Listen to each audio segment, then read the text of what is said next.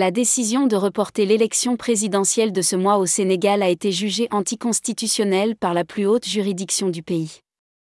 Nathalie Rollet, correspondante internationale, CNT Live.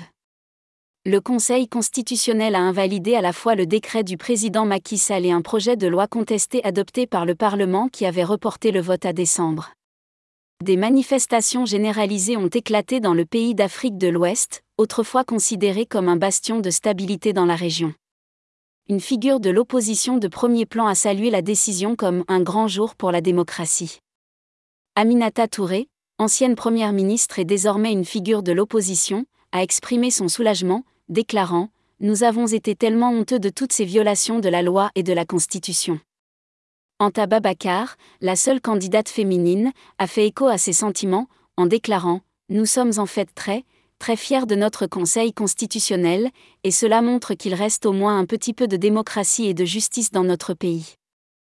L'accent immédiat est désormais mis sur la fixation d'une nouvelle date d'élection, selon Babacar.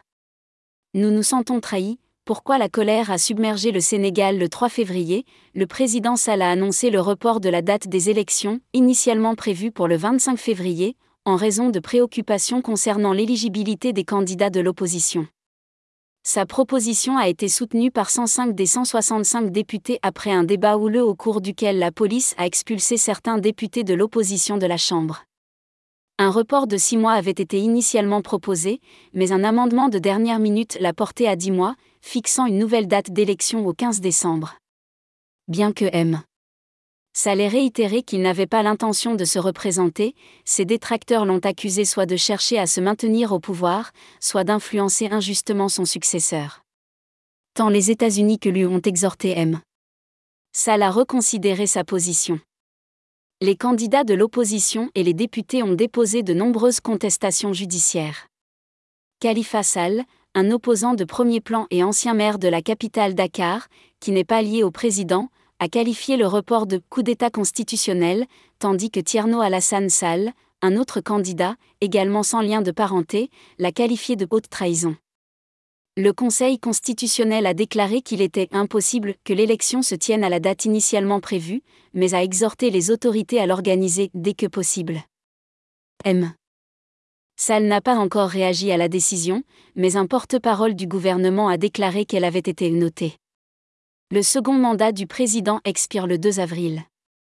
Bien que l'élection puisse avoir lieu avant cette date, les différends qui ont conduit au report du scrutin demeurent non résolus, notamment les allégations de corruption au sein du Conseil constitutionnel et les objections des figures de l'opposition qui avaient été exclues de la liste des candidats publiée le mois dernier.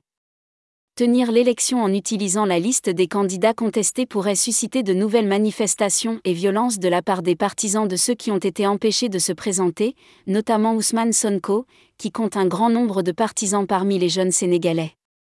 La plupart des candidats n'ont pas fait campagne depuis que le président Sall a publié son décret plus tôt ce mois-ci, quelques heures avant le début prévu des campagnes électorales.